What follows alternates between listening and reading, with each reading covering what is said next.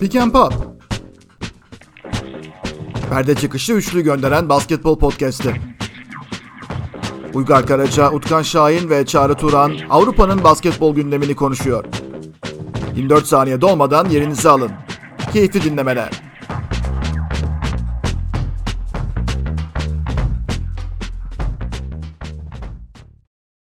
Piken Papa hoş geldiniz. Uzun bir aradan sonra yeniden sizlerleyiz. Çağrı Turan ve Utkan Şahin'le birlikte. Ee, ben çok özledim sizleri. Çağrı, Utkan hoş geldiniz diyorum. Muhabbetinizi özledim baya. Hoş bulduk. Ee, şimdi tabii ki Euroleague'de bizim bölüm kaydedemediğimiz dönemlerde baya bir gelişmeler oldu. Bir sürü takım e, playoff'u garantiledi.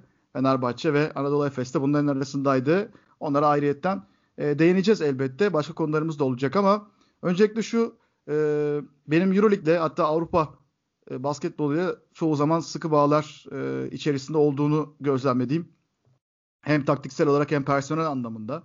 E, NCAA e, Final Four'undan belki biraz bahsederek kısaca girebiliriz. İşte dün e, Gonzaga UCLA maçı vardı. E, Birçok kişi izlemiştir. En azından sonunu görmüştür. E, UCLA işte Tom Izzo'nun Michigan State'in eledikten sonra e, bir bir bütün rakipleri geride bıraktı ve mucizevi bir şekilde neredeyse bütün sezon yenilmeyen Gonzaga'yı da yeneceklerdi. Ama Jalen Sachs öyle bir şey yaptı ki ondan önce zaten bir blow ve ardından acayip bir bounce pası vardı. Fast break pası. İzleyenler zaten görmüştür ben neyi anlatıyorum. Ee, Sachs bir sıradan seçilir mi abi bundan sonra, bu şeyden sonra? Bence sen daha iyi takipçisin diye soruyorum o yüzden. Yani lottery pick şeklinde gözüküyor. Ee, evet. Ama yani ilk üç sıra bilemiyorum da e, gerçekten bu Final Four'un bence finalde dahil olmak üzere sırasını daha da yükselteceğini düşünüyorum ve dediğin mümkün. Gayet mümkün. çünkü dün Twitter'da şey falan gördüm. Anthony Davis'ten beri en parlak e, işte Final Four Anthony Davis de şampiyon olmuş yanlış hatırlamıyorsam. Böyle oh. yani hem süper yıldız hem e, takımı taşıyan şampiyonluğa götüren oyuncu olarak yakın zamanda öyle bir hikaye hatırlamıyorum ben. E, ondan çok dün övülüyordu Twitter'da. Ya ben çok takip ettiğimden değil sen çok daha takip ediyorsun ondan merak ettim. Yok o kadar değil. Ya Gonzaga takımında onu zaten kurmak imkansız bir şey. Ee, Gonzaga takımında zaten bireyler öne çıkmıyor. Hiçbir takımında Mark Few'un onların koçları öyle çok fazla öne çıkan bireyler yok ama hep çok sağlam oyuncular çıktı. İşte Domantas Sabonis çıktı. Kelly Olynyk çıktı. Ondan sonra Zach Collins çıktı. Brandon Clark çıktı. Rui Hachimura çıktı. Kevin Pangos çıktı. Bunların hepsi e, şu anda çok sağlam oyuncular. Herkesin takımında görmek isteyeceği oyuncular ama hiçbiri öyle inanılmaz büyük yıldızlar değillerdi. O yüzden Sabonis. Junior var ama. Ya Sabonis Junior e, tabii ki öyle. Ee, ama o dönemde öyle değildi. Yani o dönemde e, takımının böyle acayip en dominant ismi değildi. Takım paylaşıyordu yükü. Öyle söyleyeyim. Ee, sen de Baylor'ı izledin birazcık. Baylor'ı bu sene e, çok az izleme şansın olduğunu biliyorum e, Çağrı. E, Valla ben de maçtan biraz hayal kırıklığına uğradım. Yani maçta bir ilk yarıda 20'lik olunca e, yine maçın spikeri olarak inanmak istiyorsunuz ama e, bir favori var mı bu arada final için? Yani tabii biliyorum şu anda desteksiz sallayacağız ama ya ben çok izlemedim. Açıkçası bayağıdır eski aslında takip etmeyi seviyorum. Yani eskiden daha sıkı takip ettiğim dönemler falan vardı. Hatta hala benim favorimdir. Yani o Steph Curry'nin Davidson'la olan o serisi hakikaten o turnuva serisi falan böyle hala unutmadığım bir şeydir. Yani inanılmaz bir seriydi mesela o dönem. Yani bir oyuncunun bir takımı taşıyabilmesi noktasında gördüğüm en acayip böyle dönemlerdendir yani. Seviyorum ama eskisi kadar tabii izleme şansım yok. Takip ediyorum. Bir de tabii de olma, yani artık Vanen'dan odaklı ilerleyen bir yapıda eskisi seviyesini koruması zor. Ya Baylor bana bir arkadaşım hani söylemişti yani daha çok bahis özel odaklı olarak takip eden bir arkadaşım hani ya bunlar iyi falan demişti. İşte 2-3 tane maçlarına denk geldim. İki tanesi turnuvadaydı. Bir tanesi işte özellikle Wisconsin maçını izlemek istemiştim. Ya 10 dakikada çekiyorlar fişi adamlar. Yani şöyle beni etkileyici buldum onları hani iyi oyuncuların olup olmasından daha bağımsız. Bu tip turnuva atmosferinde işte artık takımların gerilimin çok hata marjının az olduğu. Ya takımlar normalde belki yapmadıkları kadar çok hata yapıyorlar. Çok gerilimli maçlar. Herkesin hata yapmaktan çekindi. Bir de tabii, tabii doğal tecrübesiz oyuncular bunlar yani genç oyuncular. Hatanın çok olduğu maçlarda çok dengeli bir şekilde hani çok böyle farklı öne geçmek ve maçı yönetmek çok kolay değildir yani. Bunu sürekli yapabilmeleri ya maç içinde hem akıllı oynayıp hem de fırsatçı olmaları e, böyle başka olgunlukta bir takım. Yani bir yandan ondan çok etkilendim açıkçası Baylor'dan. E, yani herhalde izlediğim kadarıyla yani Gonzaga'yı o kadar izlemediğim için bilmiyorum ama yani Baylor böyle kazansın sanırım şaşırmayacağım ama Gonzaga tabii çok bu yakar ağır favori olarak göründüğü için sen daha iyi biliyorsun. İlginç yani keyifli maç olabilir. Ya Gonzaga'nın tarihi böyle acayip e, tuhaflıklarla dolu. İşte Adam Morrison daha sonra Kızıldız'da da oynadı. Beşiktaş'ta da oynadı. Çok mistik Beşiktaş bir oyuncu bence. diyelim şimdi. Formasını niye emekli etmedik bilmiyorum bak. Ayıp oldu. Ya şimdi koç olmuş o. Ee, yardımcı koçluk yapıyormuş Adam Morrison. Çok dağıtmıştı ama kendini hakikaten. Ee, Kızıldız'da bir halini gördüm. Hakikaten kötüydü. Ee, yani Sırbistan'da, Belgrad'da tabii gece hayatına kaptırmak kolay kendini de. Ee, neyse Adam Morrison o gözyaşları unutulmaz. 2006. Ya Gonzaga'nın öyle çok kaybettiği maç var. Ya çok, Çok iyi var. takım ama yazık oldu turnuvada bir noktada elendi. Çok öyle bir takım yani. Tam böyle bütün o kadar yılın intikamı gibi bir an oldu yani. Ya şey olayı oluyor. Ee, John Stockton tribünde o da eski Gonzagalı. Oğlu da sahada oynuyor. Kevin Pangos'un yedeği aslında. Neyse o an sahada 2013'te oluyor bunlar. Wichita State'le oynuyorlar. Wichita State'te Fred Van Vliet var. Ee, Olenik'le John Stockton'ın oğlu anlaşamıyor. Topu oyuna sokacakken hani böyle olur ya top basket olur sonra işte oyuncu kenardan yani pot altından topu oyuna sokar. Hatırladım o Stock- maçı. Stockton'ın oğlu e, topu alıyor. Ondan sonra kenara doğru yürüyor tabii. Out of bounds oluyor. E, dolayısıyla e, top kaybı yapıyorlar ve oradan kaybediyorlar. John Stockton tribünde izliyor bunu. Yani nasıl bir dram. hani evladının buna sebep olması biraz da Valla çok var öyle. Çok var öyle. O yüzden ben de Baylor'ı biraz önde görüyorum ama Baylor'ın en kolay maçlarından biriydi o dünkü maç. E, Houston maçı. O yüzden biraz da yanıltıcı olabilir diye de düşünüyorum. Ya ben Şimdi kısa bir şey söyleyeceğim. Tabii abi. bence yani mental olarak böyle şeyler çok büyük. Ya ben dün şeyi fark ettim. Bir yani futbol çok izlemiyorum ama Dünya Kupası falan baktığımdan biliyorum. Sıkıcı oluyor. Tamam Dünya Kupası maçları ama basketbola tek maçlı eleme formatı çok yakışıyor. Yani inanılmaz bir gerilim, inanılmaz bir aksiyon katıyor. Dediği gibi çok genç oldukları için hataları çok fazla. Çok belki basketbol kalitesi açısından konuşabileceğimiz çok bir şey olmuyor ama sahada bir hikaye ve izle, izleme insanı şek veren bir şey oluyor. O yüzden tek maçlı eleme statüsü bence basketbolun doğası için çok e, mükemmel bir şey. Ve onu düşünürken şeydi. Mesela Euroleague'de hep şey denir ya işte Final Four'lar işte playoff'a çevrilsin geyiği vardır. Hep. İşte reklam gelirleri, televizyon gelirleri bla bla bla. Bence yok yani o doğası açısından mükemmel bir şey aslında. Ya dün ya, çok özel bir maçtı. İzlerken insan e, iyi ki o saatte bunu izliyorum dedirtti yani. E, onu fark ettim dün izlerken. Bu arada ben şöyle bir şey ekleyeyim.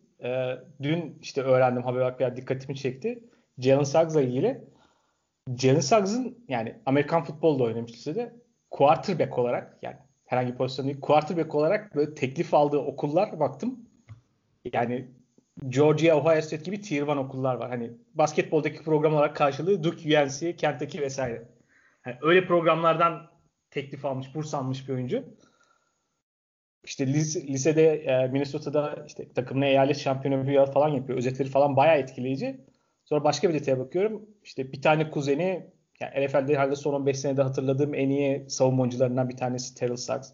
Bir diğer kuzeni Eddie, Eddie Jones. İşte Lakers'ta Kobe geldiği için oradan ayrıldı ama o dönemin önemli skorerlerinden bir tanesi. Yani o ailede yani boş çıkmıyor demek yani.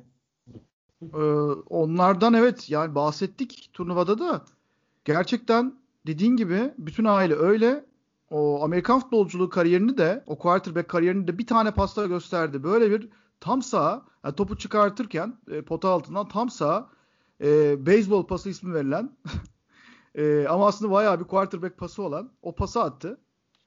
Ben inanamadım gözlerime. Hani şey var ya Troy'da e, Truva'da e, Aşil bir tane mızrak atıyor. Böyle bunlar ilk e, Gelibolu'ya çıkarmayı yaptıkları zaman diyeyim. Night King'in ejderhayı vurması gibi değil mi? Ya evet.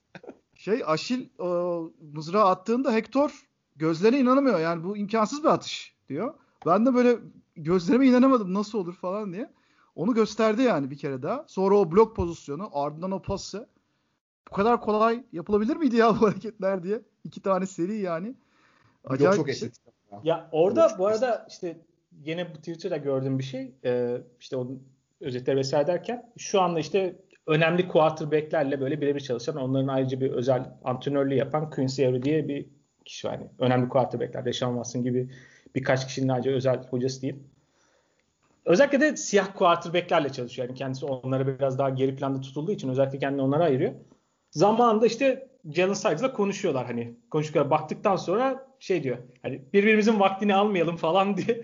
ben ona şey yaptım diyor. Doğru karar vermişiz diyor. Bir yandan da onun hani basketbolda nereye gidebileceğini gördü ve o yeteneğinden bahsediyor. Yani çok acayip ya. Evet. Demin sen güzel bir bağlantı noktası yakaladın aslında ee, Utkan. Itudis bu karardan senin önerinden hiç hoşlanmazdı bence burada olsaydı.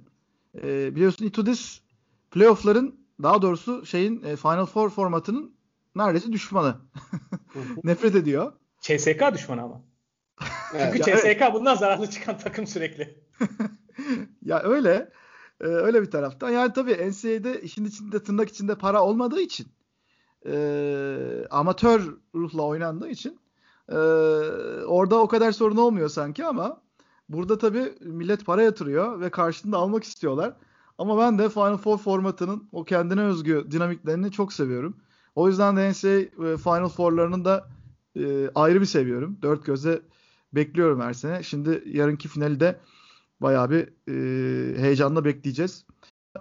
E, ayrı bir seviyorum. Dört göze bekliyorum her sene. Şimdi yarınki finali de bayağı bir e, heyecanla bekleyeceğiz. Evet, Itudis ve e, Mike James skandalında yeni perdeyi birazdan konuşacağız ama önce bizimkilerden bahsedelim.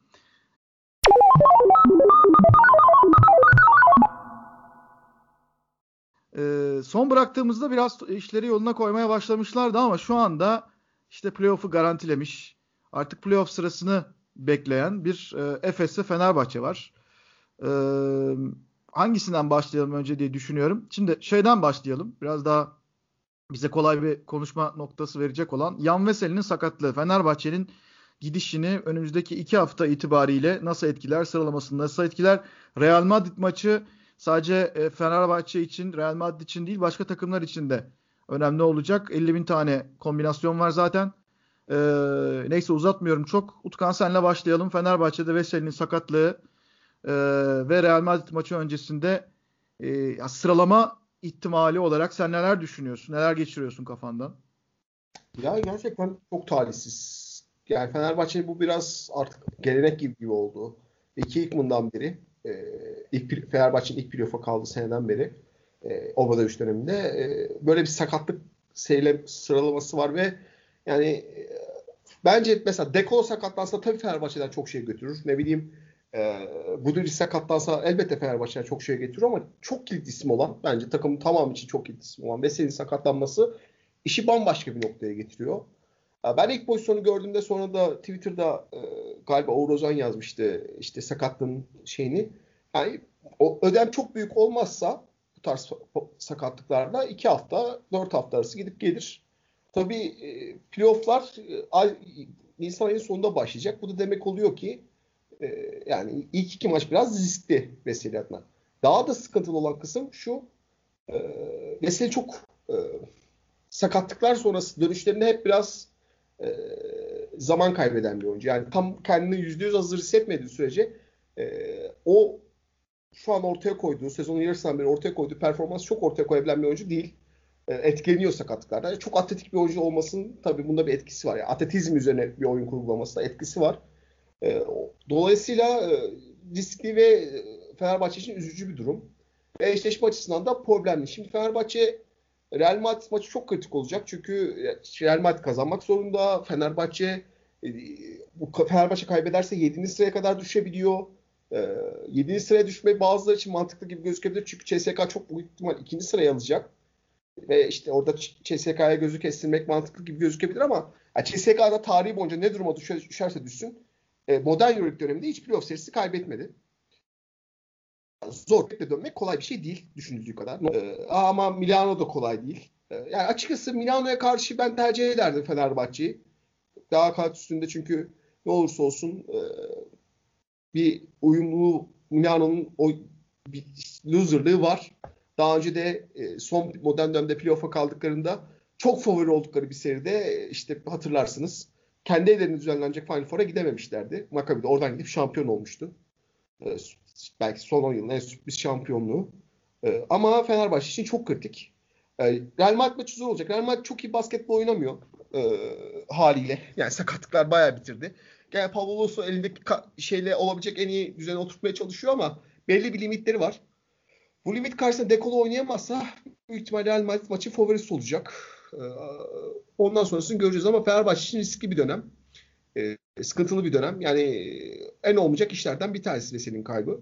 Ee, ki, yani dediğim gibi playoff'un ilk maçı yetişse bile Veseli'nin kendisini hazır olarak hissetmesi en azından bir, bir buçuk ay alır. O açıdan zor bir dönemde kötü bir sakatlık oldu Fenerbahçe'de bu. Veseli'nin dediğine çok katılıyorum. Hani o sakatlık dönüşleri meşhurdur. Yani döneme işleri daha doğrusu. Ee, atletik kapasiteyle takıma katkı verdiği dönemlerin üzerinde ben Veseli'nin bu sene verdiği katkı olarak acayip bir e, pas dağıtımı e, kalitesi kattığını düşünüyorum takıma. De Champierre'in topsuz koşularını çok iyi görüp onu sürekli besleyen ve o koşuları anlamlandıran paslar geldiği zaman Fenerbahçe hücumu bir tık sınıf atlıyor bence ve Veseli'nin o e, hani point forward diye söyleyecek olursak belki biraz abartmış oluyorum. Belki ben öyle görüyorum ama e, takıma artı değeri aldığı reboundlar savunma e, agresifliği öyle uçması kaçması falan değil de o pas dağıtımı acayip önemli bir şey. Şimdi mesela işte. Gonzaga'dan açtık konuyu.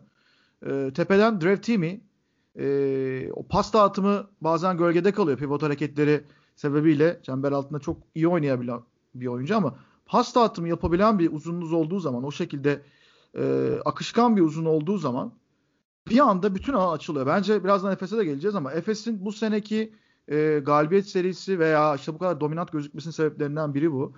O yüzden dönüşte Veseli'nin uçmasına kaçmasına hiç gerek yok. Şöyle akil bir şekilde e, hücumda topu dolaştırsa ve takımı yönlendirse, takımı yerleştirse yeter. Ama tabii sakatlıklar çok kişisel olaylar ve her sakatlıkta evet, bir değil. Kesinlikle dediğine katılıyorum. Yani sadece ucunda durup pas olması bile Fenerbahçe için çok büyük bir avantaj getirir ki bunu Barcelona maçında gördük aslında. Yani Barcelona ikinci yarıda savunma yapmaya karar verince Fenerbahçe ucumu çok e, skandal bir noktaya düştü doğal olarak. Çünkü üretemediler. E, Veseli orada olsaydı daha farklı bir formata çıkacaktı ama şimdi Soğumada asıl sıkıntı Veseli'nin onun işi çok fazla şey değiştiriyor. Yani çağrı yazmıştı Twitter'da. Veseli çıktıktan sonra Fenerbahçe o anlamsız ikili sıkıştırmalara işte format değişikliğine gitmek zorunda kaldı. Ve bu değerlendiriliyor yani. Şimdi playoff başlayınca e, bütün takımlar eksikleri oynayacağı için Fenerbahçe'nin o noktasını oynayacak. Fenerbahçe'nin bu sıkıntısı zaten 5-10 yıldır var. Yani Orada 3 dönemin başından beri var. E, pota altı rebound alma, işte ikili oyun soğuması ve birçok türevinde. E, o açıdan yani Veseli evet hücumda çok şey olur değiştirir. Uçup kaçmasa bile ama so işin soğuma tarafında olmaması Fenerbahçe'de büyük bir problem olacak. Yani hazır olmaması en azından. Çağrı sana çok doğal bir top geldi. Senin favori konun e, ikili sıkıştırmalar. E, Fenerbahçe'yi zorda bırakıyor diye dediğin gibi o tweet ben de hatırlıyorum. Şimdi konuyu ona bağlayacaktım. E, sen nasıl değerlendiriyorsun? Veseli'nin yokluğu ve savunma babında e, Fenerbahçe'nin gidişatı. Ee, birkaç notum var o zaman hani sırayla gideyim. Ee, şimdi Veseli üzerinde beni şaşırtan şu oldu bu sezon. Veseli'nin Fenerbahçe dönemindeki kritik maçlardaki performansıyla ilgili bende bayağı soru işareti var. Yani çok önemli Final Four maçlarında performans konusunda mental hatalar açısından böyle çok soru işareti maçları oldu. Ve senin kullanımına baktığım zaman Obradoviç döneminde daha sınırlı özgürlük olan, belli hani ana özgür, ana karar verici, ana özgür oyunculardan biri olmayan, ana karar verici oyunculardan biri olmayan, belli net tanımları olan işte sen burada devrileceksin, sen burada bu noktaya gideceksin. Hani pas atacaksan bile tanımlı paslar. Yani belli noktalara, belli şartlarla tanımlanmış yapılar üzerinden hep oynayan bir oyuncuydu. Ve bunu biraz da şeye yormuştum. Yani gün sonunda takım koçları kendi oyuncusunun sınırlarını iyi bilir ve genelde oyuncunun ne yapıp ne yapamayacağını en iyi bilen ve en iyi anlatan aslında geldi kendi koçlarıdır. Ve o kendi açısından tutarlı gelmişti. Çünkü karar verme noktasına geldiğinde özellikle daha komplike nokta e, oyun okuma noktasında biraz sınırların olduğunu düşünüyordum. Şimdi bu sezon gördüğüm nokta beni bu açıdan şaşırttı.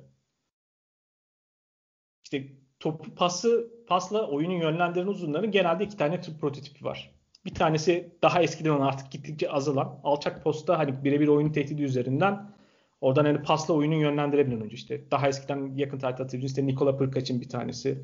En yakın dönemden hani iyi örnek diyebileceğim Borisis bir tanesi. Hani bu oyuncular birebir alçak postada iyi oyunlar olduğu için bu tehdidi de kullanarak hani oyunu yönlendirebilen oyunculardır. Veseli o kadar iyi bir alçak posta oyuncusu değil. Hareketli olarak topu aldığında daha verimli bir oyuncu.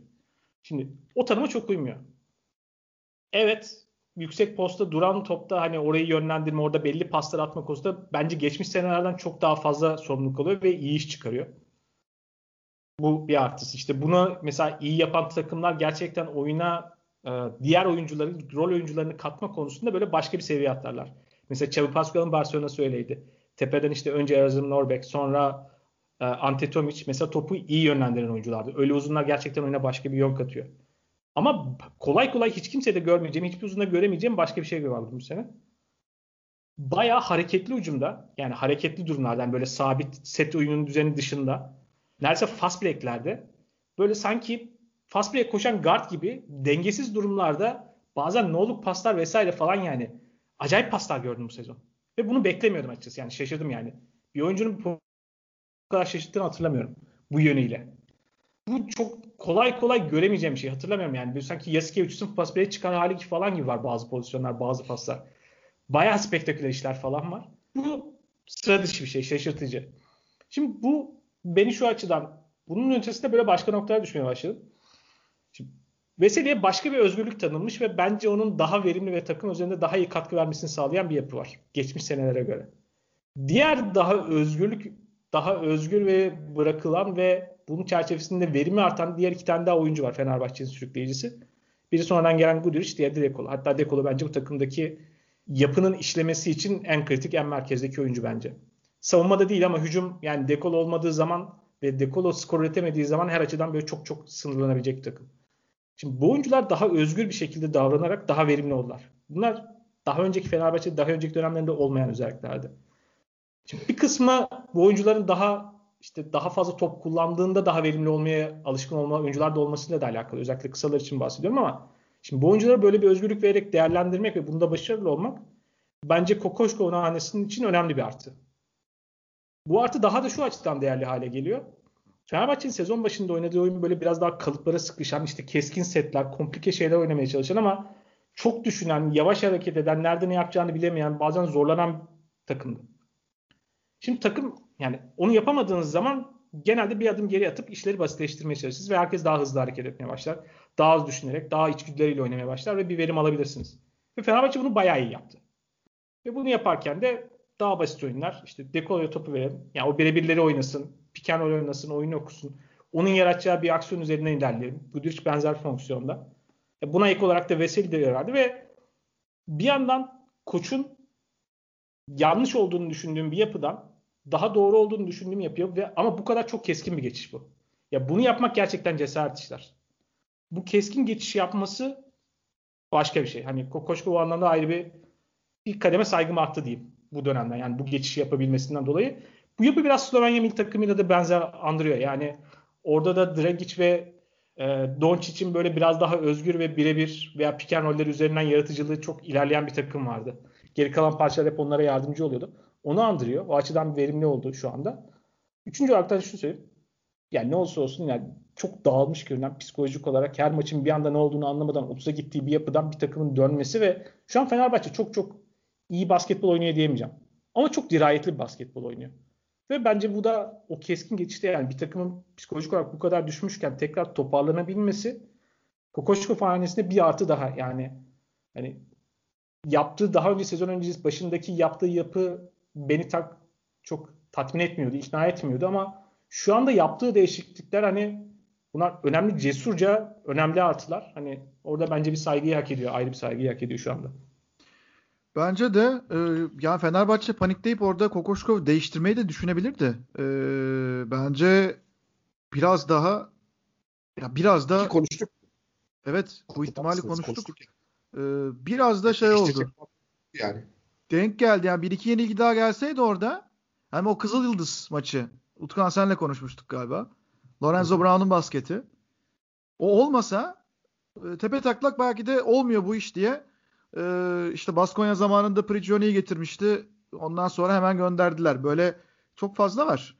E, işte Kataş'ın Makabi dönemi falan da e, aynı şekilde.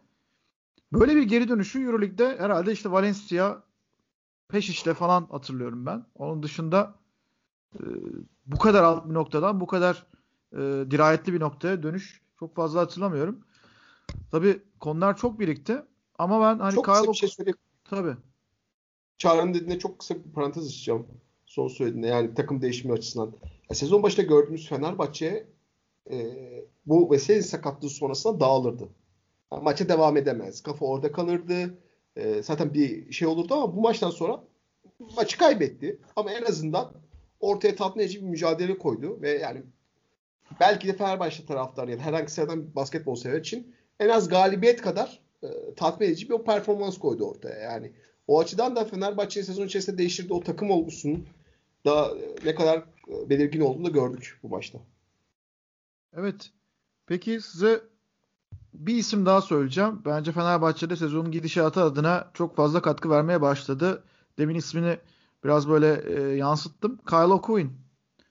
Ee, dediğim gibi Fenerbahçe pasör takım oldu. Benim gözümde biraz öyle. Ee, Dekolo ve Guduric'i bir kenara bırakıyorum. Guduric'i şöyle değerlendiriyorum. Guduric halen işte beni ikna eden bir görüntüde değil. Tamam işte birebir oynadığı zaman e, pull-up üçlük atıyor, kaldırıya atıyor, takımı rahatlatıyor çoğu zaman ama hala e, hani en kritik anda en kritik oyuncu değil bence Guduric. Yan aktörler burada çok fazla devreye giriyor ve Kyle O'Quinn'in gitgide daha da alıştığını, reboundlara katkı verdiğini, Fenerbahçe hala iyi bir rebound takımı değil. Hem savunmada hem hücumda.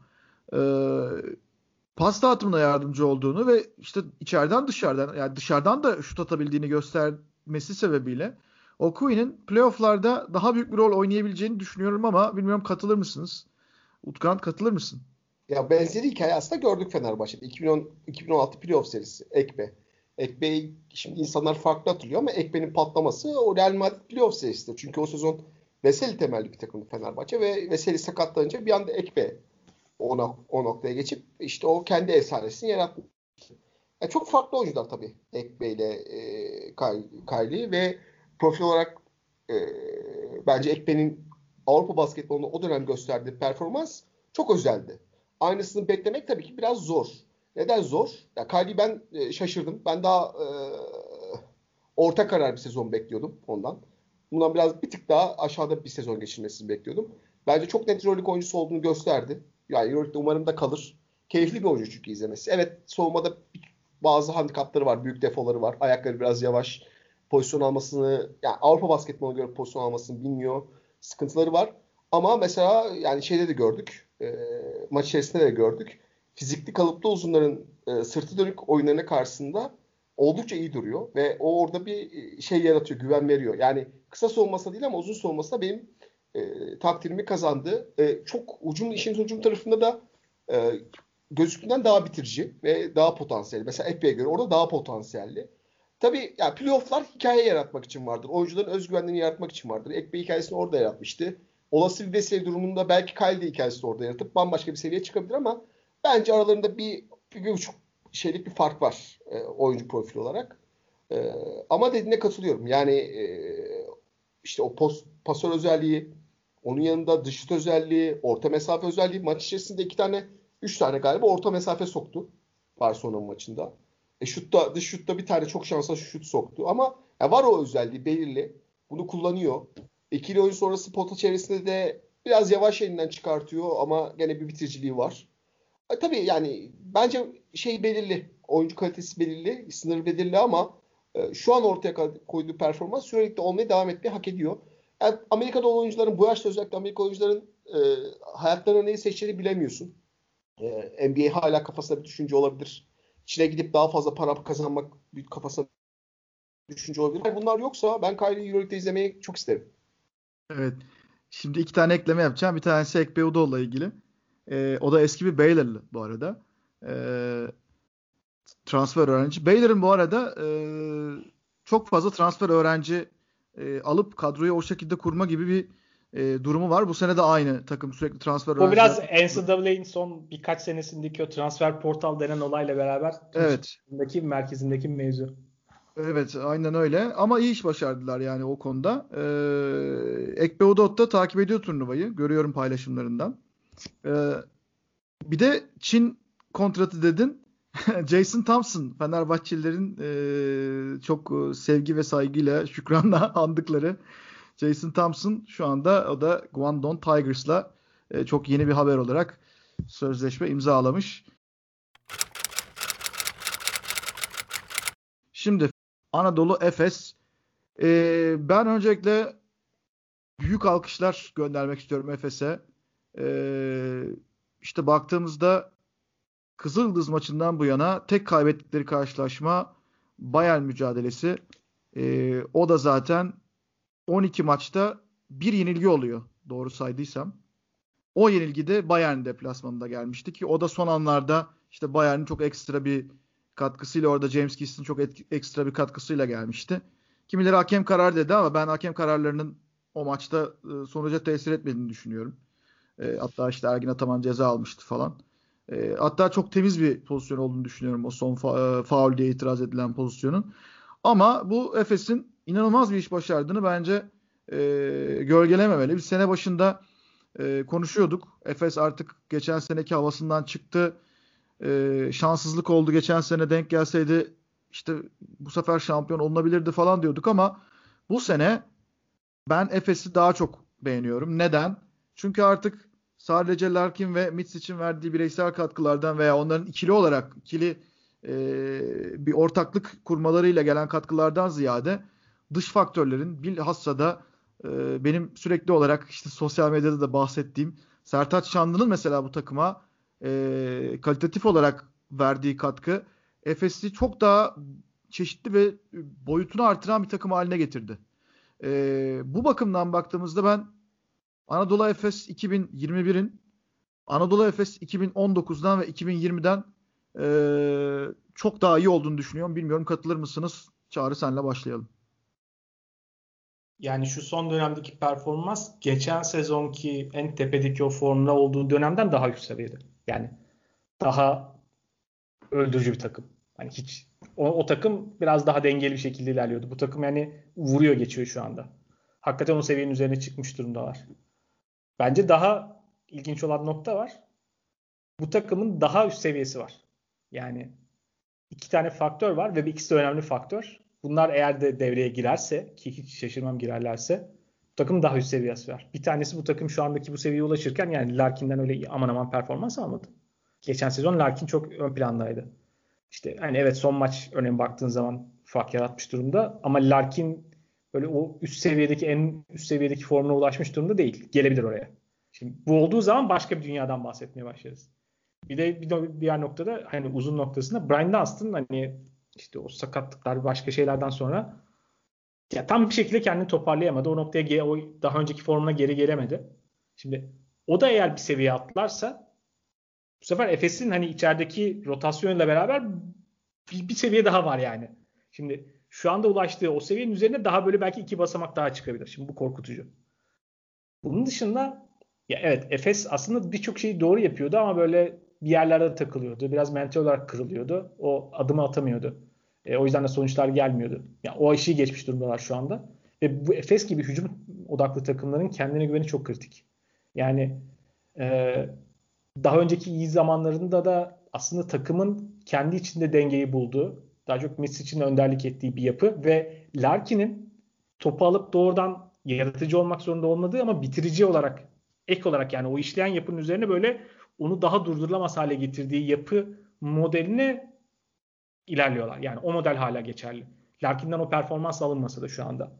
Bence bu e, gene onlar için yani Efes'in tüm rakipleri için korkutucu bir nokta. Şu anda hani Eurogens'in puan durumuna falan baktığımızda bence yani işte iki tane takım diğerlerinden bence ayrılıyor Barcelona ile beraber Efes. geri kalan 7-8 tane takım böyle birbirinden çok uzakta değiller. Hani playoff'ta falan da her şey olabilir bunların arasında. Çok uzakta değiller. Bence Efes'in potansiyel olarak Barcelona'dan kaçması yarı final eşleşmesinde uzun vade bir ilginç bir nokta olabilir. O açıdan güzel olabilir yani. Ee, tabii playoff eşleşmesinde ne olacağını da bağlıdır. Yani Efes'in daha gidebilecek yolu var. Ee, daha üzerine koyma ihtimali var. Bence o açıdan ürkütücü. Ama şu var. Efes gibi takımlar için bence Barcelona için de öyle. Yani şu ana kadar bu sezon Euroleague'deki en tepedeki takımlardan işte onun bir alt sınıfındaki takımlara kadar her çok takım geçmiş senelerde alıştığımıza göre çok daha defol takımlar. Hepsinin daha sıkıntıları var. Yani Barcelona'da o çok sıkıntılı maçlarında geldiği zaman şaşırmayacağımız durum. Yani onlar da normalde bu seviyede takımların olmayan defolara sahipler. Efes de konvansiyonel bir yani başarı yolunu takip eden bir takım değil yani. Hani daha dengeli, daha savunmasında iyi yapan takımlardan biri değil. Şu an Efes hani o attığı kadar geri kalan tüm yapıyı besleyebilen takımlardan bir tanesi. O yüzden hani bilmiyorum yani playoff'ların ötesinde Final Four herhalde çok ilginç olacak. Yani ama Efes'in geldiği nokta ve şu anda formda geldiği nokta herkes için korkutucu. Bir yandan hani son hedefi Ergin Ataman'ın kafasında o şampiyonluk olduğu için söylüyorum. Barcelona tipedeki en üst seviyede görünen takım olarak Barcelona'da Efes çok ters gelecek takım. Yani iki, iki maçı kazanmalarından bağımsız Bar savunma merkezli Barcelona'nın savunmasına çok yıpratacak ve Barcelona'nın düzenini böyle bayağı dağıtabilecek bir takım Efes. Böyle bir öyle bir eşleşme olsun. Hatta yani Final Four tek maç olsun da bekliyorum yani. Şimdiden yazmaya başladım kendi kafamda. Evet zaten Barcelona Efes'te bu sene iki kez yenildi. Değil mi? Evet. Ee, evet. Orada zaten bir eksikleri olduğunu görüyoruz. Larkin'le ilgili senin söylediklerine şöyle bir ekleme yapayım. Larkin hani bir tartışma var ya basketbolda sıcak el diye bir şey var mı? Ee, yoksa bu bir mit mi? Yani sıcak el diye bir şey olduğuna dair eğer bir veri edinmek istiyorsak yani göz testiyle e, istatistiksel olarak değil belki ekonometrik modellemede çıkmayacaktır bu ama göz testiyle Larkin'i rahatlıkla örnek gösterebiliriz. Ben Baskonya işin içine girdiği zaman Larkin'in bir şekilde ateşlendiğini görüyorum. E, Fernando Boesa e, arenada zaten bunu yaptığını Euroleague kendi makalesinde yazmış. Benim bir tane anım vardı. E, TV bu da o zaman İspanya Ligi veriyorduk. E, veriliyordu daha doğrusu. E, hatta işte e, Kaan abi vardı, Kaan Kural vardı. Barcelona oynuyor, oynuyor. Baskonya City Alonso'nun ilk senesi, Shane Larkin'in ilk Avrupa senesi. E, Larkin o kadar yabancı ki e, yere düştü. Top elindeydi. Mola istedi hakemden. E, falan. O kadar böyle neredeyiz havasında. Maç gidiyor gidiyor falan. Barcelona'da Barsokas var. Bir yer geldi. Larkin e, açıldı. Yani ama nasıl açıldı? Üst üste üçlükler falan filan derken maç uzatmaya gitti. Ve Larkin'in ne kadar tuhaf bir oyuncu olduğunu bu şekilde böyle ateşlendiği zaman, alev aldığı zaman e, tavanını çok değişik noktalara çekebileceğini ilk sinyalini o gün almıştım. Daha sonra işte başka şeyler oldu. Avrupa'da istediği gibi gitmedi. NBA'ye gitti, geri geldi. Tekrar Efes ve Efes'in Final Four. O Final Four'da da Larkin olağanüstü bir e, efor sergilemişti ve şimdi de yine Baskonya maçı ilk yarı hiçbir şey yapamadı neredeyse.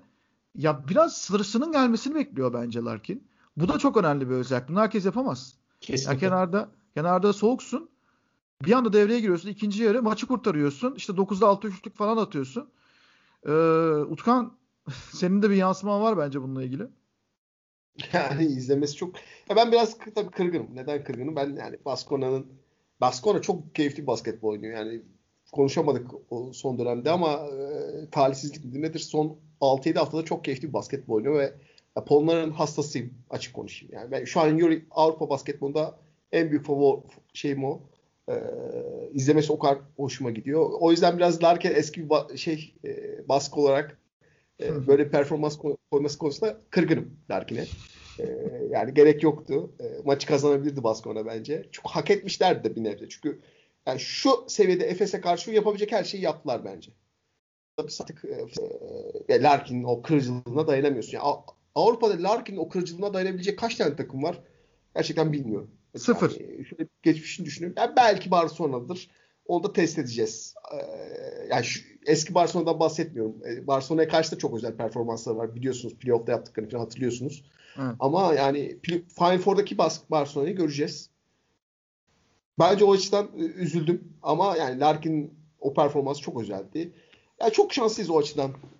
E, Larkin gibi bir oyuncu izlediğimizde. Çünkü ne bileyim kaç tane böyle özel oyuncu izledik son 20 yılda 25 yılda bilmiyorum. Tabii çok fazla özel oyuncu var ama böylesine durdurulamaz. Bu kadar seviye fark olan kaç tane oyuncu gördük bilmiyorum. Ee, o açıdan şanslıyız. Ben Efes hakkında söylediğimiz her şeye katılıyorum. Aslında onlar da zaten bizim söylediklerimize benzer şeyler söylüyorlar. Yani Ergen Ataman geçtiğimiz hafta bir röportajında şey dedi. Yani sezon başında kafamız geçen sene takılı kalmıştı ve ondan çıkamadık dedi uzun bir süre. Ne zaman ondan kurtuldular. Biraz geçmişte kavga etmeyi bıraktılar. Geleceğe odaklandılar ve Efes açık ara şu an Euroleague'in en iyi basketbol oynayan takımı. Yani açık ara diyorum.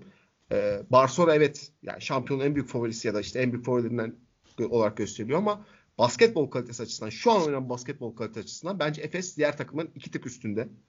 Ee, çok hatta yani şöyle bir safsata ortaya atacağım. Bir karma kursak e, bile Efes e, ona karşı yarışabilecekmiş gibi gözüküyor. O kadar etkileyici bir basketbol oynuyorlar. Son dönemde. E, ki yani işte ne bileyim e, bahsettiğiniz evet Darkin e, çok doğru söylüyorsunuz. E, geçen seneki seviyesinin iki tık altında. İşte Dunstan yok. Plyce'den bu sezon çok az katkı alabildi Efes bence. İşte koronadan dolayı. E, e, 4 numarada Muharman'da Singleton'ın katkısı geçtiğimiz senelere göre daha aşağıda. E, işte Boboa'nın istikrarsızlığını biliyorsun. Yani aslında Efes öyle inanılmaz bir for- şeyde değilmiş gibi. Hala yolu çok fazla varmış gibi ama ya bir açıdan da şey hissettiriyor. Özellikle son bir buçuk aydır. O şampiyon takımlar sezonu bu noktasında bir şey olur ya özellikle Obradoviç takımlarına çok görürüz. Şampiyonluğa giren o havaya yakalar. Efes onu yakalamış gibi gözüküyor. Yani mesela Barcelona için onu söyleyemeyiz. Barcelona o havadan biraz uzakta. Ne kadar etkileyici bir kadroları olsa bile o tam böyle sanki şampiyonluğa yürüyormuş gibi değil de kafalarda kuşku varmış gibi gözüküyor Barcelona'da. Efes'te ise öyle bir kuşku yok. Form olarak oyuncular aşağıda olabilir ama herkes e, sanki her şey çok yolunda giderse şampiyon olacaklarını çok eminmiş gibi oynuyor ki bu da inanılmaz bir keskinlik getiriyor sahaya. E, herkesten şey gibi amatör takımı gibi e, iki tık hızlı oynuyorlarmış gibi. iki tık daha hızlı karar veriyorlarmış gibi. Bu da inanılmaz fark yaratıyor. E, yani ben Efes'in şey düşünüyorum. Playoff'ta kim geleceğini bilmiyoruz. Ama yani gelecek rakibe Allah kolaylık versin. Ve Efes böyle 3 maçı da 20 fark atıp kazanır, kazanırsa şaşırmayacağım. E, Final Four yarı finalinde çok ihtimal CSK gelecek eğer işte 7'den kimin geleceğini bilmiyoruz ama yani profil olarak o gözüküyor. Ben CSK'nın da pek Efes'e yarışabileceğini düşünmüyorum bu açıdan.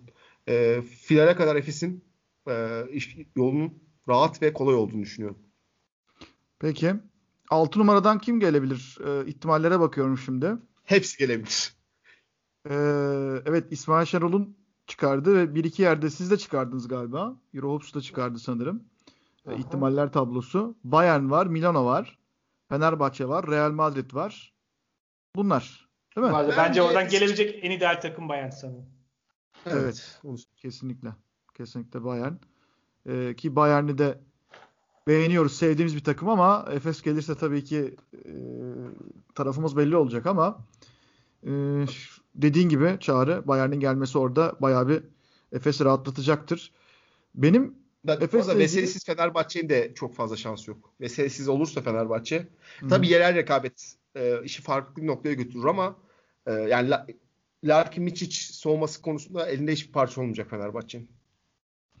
Ben de orada yerel rekabet e, unsurunun belirleyici olabileceğini düşünüyorum. Çünkü Efes son zamanlarda bayağı bir domine ediyor Fenerbahçe'yi.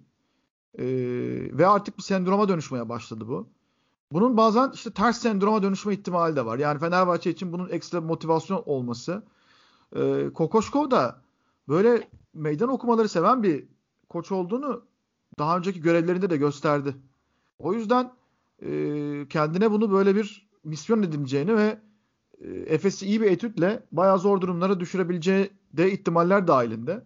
O da bayağı evet, çok olur. Ama ya elde bir şey yok, personel yok. Öyle bir sıkıntısı olacak. Yani işte bazen bir şey yapmak için personel ihtiyacınız olur ya. Veseli olmaz. Evet. Veseli senaryodan bahsediyoruz. Veseli olduğu bir senaryoda dediğin her şeye katılıyorum. Hatta Efes'in Ergen Taman da söyledi. Yani Efes Fenerbahçe'yle eşleşmek istemiyoruz dedi. E, çok çünkü haklı. Çünkü ne bileyim Bayern Münih ile Fenerbahçe aynı kefeye koyalım. Ba- oynadıkları basketbol bir kenara koyuyorum. Efes'in üzerine ikinci bir baskı yaratmış olacak. Ama Veseli'nin olmadığı bir formatta e, Fenerbahçe'nin o kısalara karşı soğuma için çok fazla elinde malzeme yok. Yani yapabileceği çok fazla şeyin de çok bir şey olmayacakmış gibi geliyor bana. Tabii görürüz yani bu koçluk dünyası. Ee, ama e, elde çok malzeme yokmuş gibi geliyor. Evet. Şimdi Efes'le ilgili bir iki şey daha var benim aklımda. Bir tanesi e, demin Çağrı söyledi. Eklenebilecek yani geliştirebilecek alanları var. Daha bu tavan değil. E, esas korkutucu nokta o dedi. E, ya Efes e, gördüğümüz bazı maçlarda birçok maçta hani yüzlere falan gidiyor ama ilk çeyreklerde bakıyorsunuz işte 15 sayı, 20 sayı hatta bazen ilk yarılarda böyle normal tempo ile giden bir takım gibi gözüküyor. E, o yüzlere falan o büyük patlamalarla geliyorlar. E, aslında bundan daha muktedir bir hücum takımı olduğunu düşünüyorum ben Efes'in. E, bu yönüyle de galiba Eurolig'in tüm zamanlarda gelmiş geçmiş en verimli hücum takımı olmaya aday. E, önceki yılların verim olarak hücum verimliliği olarak e, sayısını çıkarmamız galiba mümkün değil. E, bir sıra yani, Makabi. Ben Heh. daha önce çıkartılmış bir çalışma vardı. E, Sırp bir arkadaş yapmıştı. Birinci sıra 2004, 2004 Makabi. Ha, e, şeyi merak ediyorum ama play by play üzerinden mi gittiler yoksa Yok. E, estimation şey, üzerinden mi? Estimation üzerinden gittiler. Evet. Ya play by play olsa onu çok net öğreniriz de e, maalesef EuroLeague bu adımları çok geç atabildiği için e, izin vermiyor. Para istiyor. Evet, izin vermiyor. Ya yani büyük bir ne diyelim ya bir utanç noktasıdır aslında. Ya ben e, şöyle NBA'ye göre. 3 yıl önce EuroLeague için yani EuroLeague'in sitesi için hazırlamak için istedim. İzin vermediler bana. Kendi siteleri için bile izin vermediler. Ha, neyse o sorunun cevabını o yüzden bulamıyoruz ama e, görünüşe göre öyle. İşte hep böyle bir NCAA temalı gidiyoruz. Maçlar hafta sonu oynandığı için, finalde olduğu için. Gonzaga'da böyle bir şey var mesela. Yani o kadar iyi topsuz hareket ediyorlar ki bakıyorsun ne oynuyor bunlar diye. Ya bir şey oynamıyorlar gibi gözüküyor. Öyle acayip driplingler yok. Acayip e, komplike, sofistike setler falan yok. Mesela Baylor çok iyi üçlük atan bir takım. Baylor üçlük atamadı. %28 üçlükte kaldığı günde biter mesela. Gonzaga üçlük atmıyor. Üçlük atması da gerek yok çünkü. O kadar çok e, çembere yakın oynuyorlar ki. Şimdi mesela Efes de biraz çok fazla üçlük atan bir takım tabii. Üçlük yüzdesi hep yüksek olan bir takım ve volümü de yüksek olan bir takım. Ama Efes'te de e, sahaya yerleşim o kadar doğal ve e, herkes birbirini o kadar iyi anlamış ki e, alan yaratıcı oyuncular arasında mesela Simon çok özel bir alan yaratıcı. Ben onların arasında Sertaç'ı da ekledim. Kaldı ki Sertaç bu sene birdenbire bu sene gelinceye kadar üçlük yüzdesi %16 olan bir oyuncu olarak hem uzun ikilik atıyor hem de %37 üçlük atıyor. Ben Sertaç'a inanamıyorum şu anda. Bunu da bir not düşmek istedim. E, Efes'in gidişatıyla ilgili olarak. Umarım e, Fenerbahçe'de Efes'te playoff'ta dişlerine göre bir rakip bulurlar ve Final Four'a beraber giderler e, diye düşünüyorum.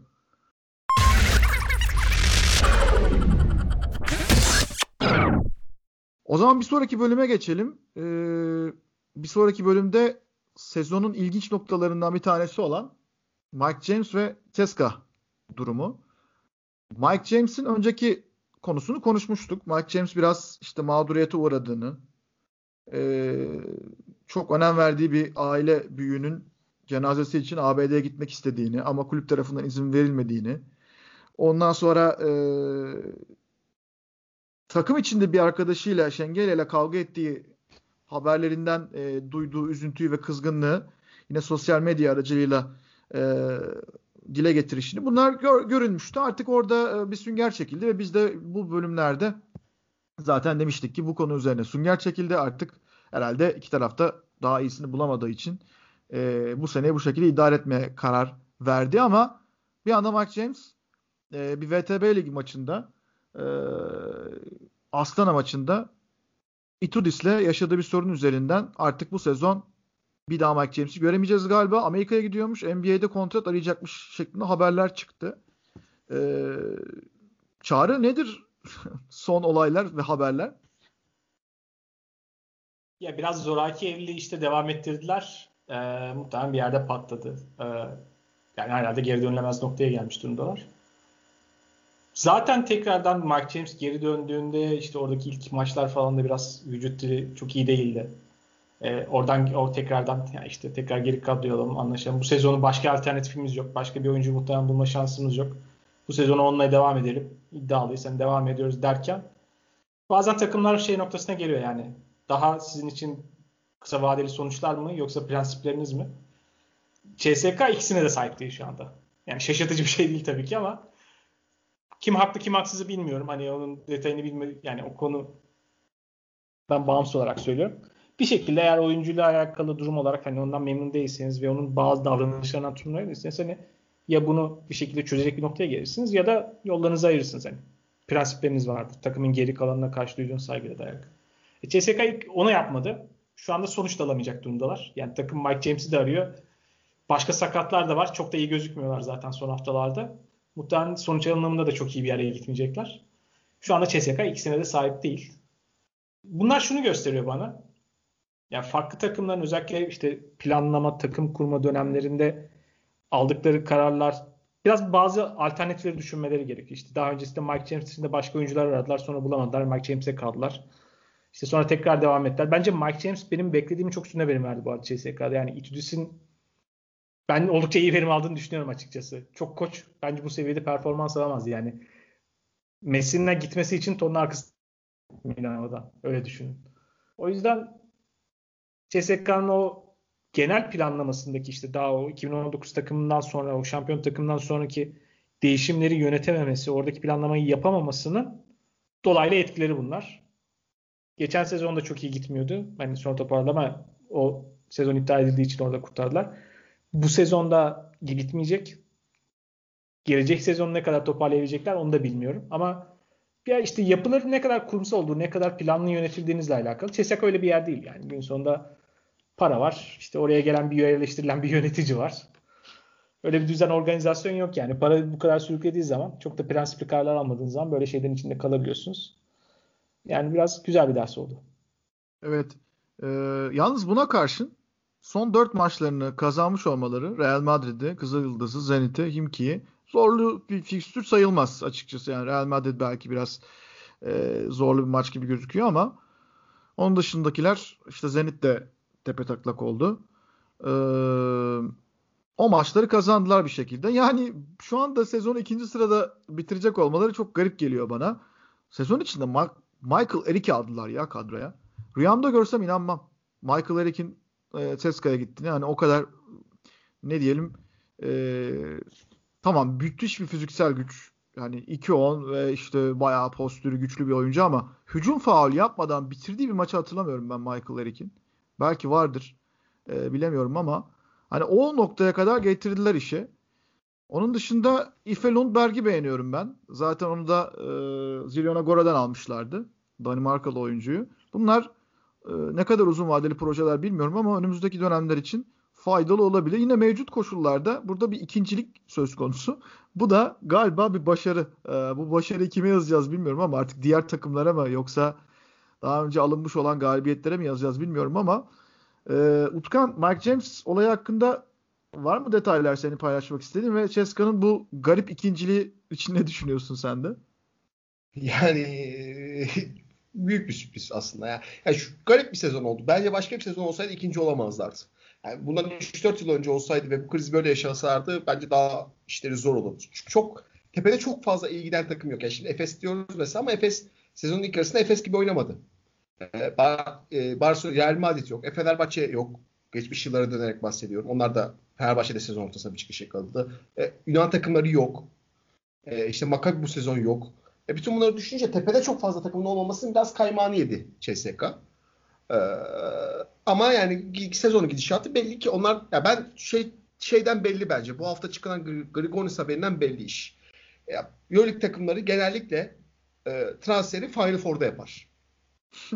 Final Four zamanında konuşmaya başlarlar. Evet. Menajerlerle ve o zaman işler belli olur.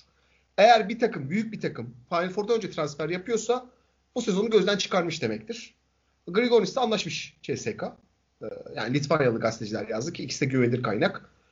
Demek ki şey bıraktı ve gelecek sezon planlamasını yapıyor demektir. Ee, çok büyük ihtimal benim duyduğum kadarıyla Itudis'e devam etmeyecekler. Farklı bir koçta gitmeyi düşünüyorlar. Muhtemelen o koç da bellidir. İsmini bilmiyorum ama e, yani CSK bu sezonu bence kafasından çıkardı. Gelecek sezonun planlamasına başladı. Ee, Mike James olayı da bence çok yani çok üzerine konuştuk ama ben şey diye düşünüyorum. Mike James'in tepe takımlarla Euro kariyeri bitti. Ee, yani bu saatten sonra hiçbir takım, yani büyük takımların hiçbiri Mike James'e güvenip almaz kadrosuna. Ee, muhtemelen kendisi de yani söylenen şu ki biraz menajerlik işi var iş içerisinde. Ee, bu tütünün açıklamasına da biraz o, o, ona laf çarpıyor. NBA'den teklif aldı büyük ihtimal sezon ortasında gitmek için sürekli sorun çıkarttı. CSK bir şekilde bu ilişkiyi götürtmeye çalıştı. Patladı. Çok büyük ihtimal e, James de gidecek NBA'de şansını deneyecek sezonun geri kalanında. Ya da en kötü öbür sezon. Ee, yani Euroleague'in geldiği yeri gösteriyor aslında. Yani tepe takımlardan bir tanesinin en önemli oyuncusu sezon içerisinde NBA'ye gitmek için takla atıyor. Yani üzücü. Ama bir açıdan da yani Mike James'i kaybetmek bence çok da bize bir şey kaybettirmezmiş gibi geliyor e, hayatımızda. E, öyle. Şimdi Mike James'le ilgili bir aydınlanma yaşamıştık sanki. Ee, işte bu sene demiştik vay be Itudis'e bak. Hani kimsenin uslanmaz, yaramaz sözü Mike James'i bu şekilde entegre etti. Ee, orada bir sanki aydınlanma yaşamıştık. Yalancı aydınlanma diyelim. Ama aynı sorunlar bir süre sonra tekrar e, su yüzüne çıktı. Itudis'le ilgili işte son e, şampiyonluklarından önce gidecek, gitti, gidiyor falan gibi haberler çıkmıştı. Sonra dedik ki Itudis de artık buradaki yerini e, iyice sağlamlaştırdı o şampiyonluktan sonra. Ama bir sene falan gecikmeli de olsa ve Covid'in araya girmesiyle iki sene falan gecikmeli de olsa galiba artık beklenen şeyler e, bir bir gerçekleşmeye başladı. Ee, yani, evet. Şöyle bir bilgi verebilirim. Batutin arası iyi değil Etudis'in. Ve yani Etudis şey olarak düşünüyor kendisini. Artık yani Obradoviç gibi bütün sorumluluğun, bütün kararların kendisinden geçtiği bir organizasyonda olmak istiyor. CSK da ona bunu vermiyor. Bu arada yani gitmişti diye düşünüyorduk ama gitmişti aslında. Şampiyon olmasa kalma şansı yüzde sıfırdı Etudis'in. Hem ha. CSK istemiyordu hem kendisi istemiyordu. Şampiyon olunca böyle bir şey oldu. Ben Etudis'in çok büyük ihtimal ben hemen macera değil de e, bir NBA'de bir asistan koştuk kovalayıp sonrasında geri döneceği bir senaryo bekliyorum Ütülüs'ten. O şampiyonluktan sonraki keyfi yani basın toplantısında bile ki çok dışarıya resim vermeyen basın toplantıları biliyorsunuz. Yüzünden okunuyordu. O, anı iyi hatırlarım. Hikayeler anlatıyordu falan. Ee, ama herhalde son kez o kadar keyifli gördük galiba onu. Bakalım e, playoff olacak mı? Daha doğrusu playoff'ta Final Four vizesi alıyor olacaklar mı? Şimdi belirlenen takımlar var tabii ki. Son bölüme geliyoruz yavaş yavaş ama Barcelona, CSKA, Efes bunlar ilk üçte zaten. Milano, Fenerbahçe, Bayern e, 6 takım bu şekilde. Milano, Fenerbahçe, Bayern'in yerleri belirlenecek kalan maçlara göre. Real Madrid ve Zenit e, şu anda ilk 8'deki takımlar ama Baskonya gelebilir, Valencia gelebilir şeklinde bir e, durum oluşmuş durumda. Tahmin almayacağım. Çünkü o e, isterseniz yani o topa girmeyelim. Gri bir bölge orası. İhtimaller zaten e, deli gibi bir liste var. Şunu sorabilirim ki biraz cevabı belli bir soru. İlk 6 takım içerisinde e, Milano mu daha şaşırtıcı yoksa Bayern mi e, playoff'u garantileme konusunda hangisi daha bir başarı hikayesi? e, Çağrı sence? Yani bence Milano ile ilgili başarı hikayesi olacak bir durum yok yani. hani işte belki ilk dörtte bir dördüncü sırada bitirecekler belki de bence öyle basketbol oynamıyorlar. Yani onu çok konuştuk. Belki haftaya eşleşme üzerinden daha detaylı gireriz yine de. Hı hı. Bayern'in burada olması kayda değer başarı. Ama şunu da ekleyeyim. Yani bu sezonda o kadar çok takım o kadar çok böyle tatmin edici olmayan performanslar gösterdi ki yani e, işte en tepedeki Barcelona'nın bile galibiyet yüzdesi işte bu formata geçildiğinden beri yanlış hatırlamıyorsam en düşük galibiyet yüzdesi yani toplamda aldığı mağlubiyet sayısı açısından. işte onun arkasındaki takımlarda özellikle düşüş daha keskin bir şekilde geliyor. Sahadaki oyun da onu gösteriyor. Böyle çok birbirine yakın ama böyle tatmin edici olmayan istikrarsız takımlar var. O yüzden e, araya bir tak, birkaç takımın böyle girmesi şaşırtıcı olmayacak. Mesela Jalgiris'da yani biraz nefesi yetmedi. Jalgiris geri düştü. Bence de diğerlerine kıyasla e, lig kaynaklarını daha iyi kullanan bir takımdı ama onların mesela nefesi yetmedi. Bayern'in bir şekilde o sezonun özellikle başında topladığı puanların, o galibiyetleri ki 2021'i çok kötü geçirdiler. Yani ve iyi de oynamıyorlar açıkçası. Yani Son haftalarda böyle biraz daha galibiyet aldılar ama öyle çok iyi oynayarak galibiyet almadılar. Çoğunlukla zayıf takımlara karşı aldılar. Ve hala da çok iyi yani bir form olarak düştüler. Almanya Ligi'nde de çok maç kaybediyorlar. Yani yanlış hatırlamıyorsam dün de kaybettiler bir tane daha maç. Ee, onlar da aslında bayağı keskin bir düşüş yaşadı ama işte bu sezon o kadar dengesiz ve dağınık bir sezon ki onlar da kendilerini bir şekilde içeri atmayı başardılar. Bayern üzerinde sadece hani şunu ekleyeyim. Ee, yani Trinkier'i sevdiğim bir koçtur. Çok kişi de sever. Biraz şu son herhalde birkaç aydır gereksiz bir şovmen haline döndü ama şunu söyleyeyim. Bence geçmiş dönemdeki tarzına göre o da ciddi bir değişiklik geçirdi. Ee, ve bu bir alkış hak ediyor. Biraz daha işte daha rol oyuncularının daha keskin sınırlar içinde olduğu, daha iyi tanınan, daha böyle execution odaklı bir takımdan bazı oyuncularına biraz daha özgürlük veren bu artık şu andaki günümüz yapısına daha uygun. Çünkü artık yani eskisine kıyasla daha detay girmiyor ama daha az antrenman yapabiliyorsunuz. Oyuncu sirkülasyonu çok daha fazla. Eskisi kadar böyle daha komplike yapıları tutmak için fırsatınız fazla yok. Buna uyum sağlayıp ipleri biraz e, gevşeterek işte özellikle kısaların eline vererek bu dönem şartlarında takıma daha uyumlu bir takım haline getirdi. Hala eski prensipler özellikle topun dolaşmasıyla alakalı prensipleri mesela çok iyi bir şekilde uyguladığını görüyorsunuz takımda ama o da bir değişim geçirdi ve bu değişimi adapte olarak yani başardı. Bence o açıdan da hani e, alt çizgisi noktalardan bir tanesi olur Trinkier adında. Evet. Şimdi ben Bayern'le ilgili şunu söyleyeceğim. Evet bazen öyle takımları yendiler ki vay be dedik. Öyle takımları yenildiler ki hmm, galiba o kadar da değil dedik. Ama son haftalara bakılınca mesela Efes galibiyetleri e, bence çok büyük bir galibiyet. Yani Efes bu kadar zamanda yenebilen tek takım olmaları e, kayda değer bir başarıdır. Fenerbahçe maçını da son bölüme kadar getirdiler aslında. Yani neredeyse Fenerbahçe'ye değineceklerdi. Ee, ondan sonra tutup da Valencia'ya orada yenilmeleri mesela tuhaftı. Yani Efes galibiyetinden sonra Valencia yenilmeleri tuhaftı. Ee, sonra da işte yine Jalgiris maçı. Jalgiris karşısında son nefeste kazandılar. Ee, ilk maçta da Grigonis'in bir son saniye basketi vardı yanlış hatırlamıyorsam. O şekilde nefes nefese giden bir maçtı. Ee, yani Bayern bence playoff'ta biz hani belki avantajlı olabilir Efes için dedik ama bu bence sadece Efes için geçerli. Ee, o tarz maçlarda, playoff maçlarında tempoyu düşürüp biraz daha oyunu kendi istediği gibi son bir topa döndürebilecek, aradaki farkı bir topta iki topta tutabilecek bir e, takım gibi geliyor bana. O yüzden burada tabii ki playoff'a kalmış olmaları tarihi bir başarı olarak e, Euroleague'de sunuluyor. E, doğrudur yani bir Alman takımı olarak işte Alba günlerinden sonra e, bunu başarmış olmaları önemli ama Bayern bunu çok önceden başarmış olmadı zaten. Yani basketbol şubeleri çok büyük bütçelerle mi oynuyor? Hayır. Ama yine de Öylece. 20, yani, 22 milyon mu sen bütçeleri? Ama yani e, Bayern'den çok daha iddialı bütçeler gördük aslında bakarsan. Değil mi? Yani bu seneki bütçe yani evet de gene 6 7. sıralar aslında. Yani ya, tabii bu tartışmalı evet. bir şey. Kim ne harcadığını tam olarak bilemiyoruz ama ya, dediğine şöyle katılıyorum. Bence Bayern sırf menajer ekolü üzerinden gitmeseydi çoktan buraya gelirdi. Çünkü harcadıkları para aslında az değil yani. Evet. Ama şuna bakıyorum ben şimdi kimlerle oynuyorlar?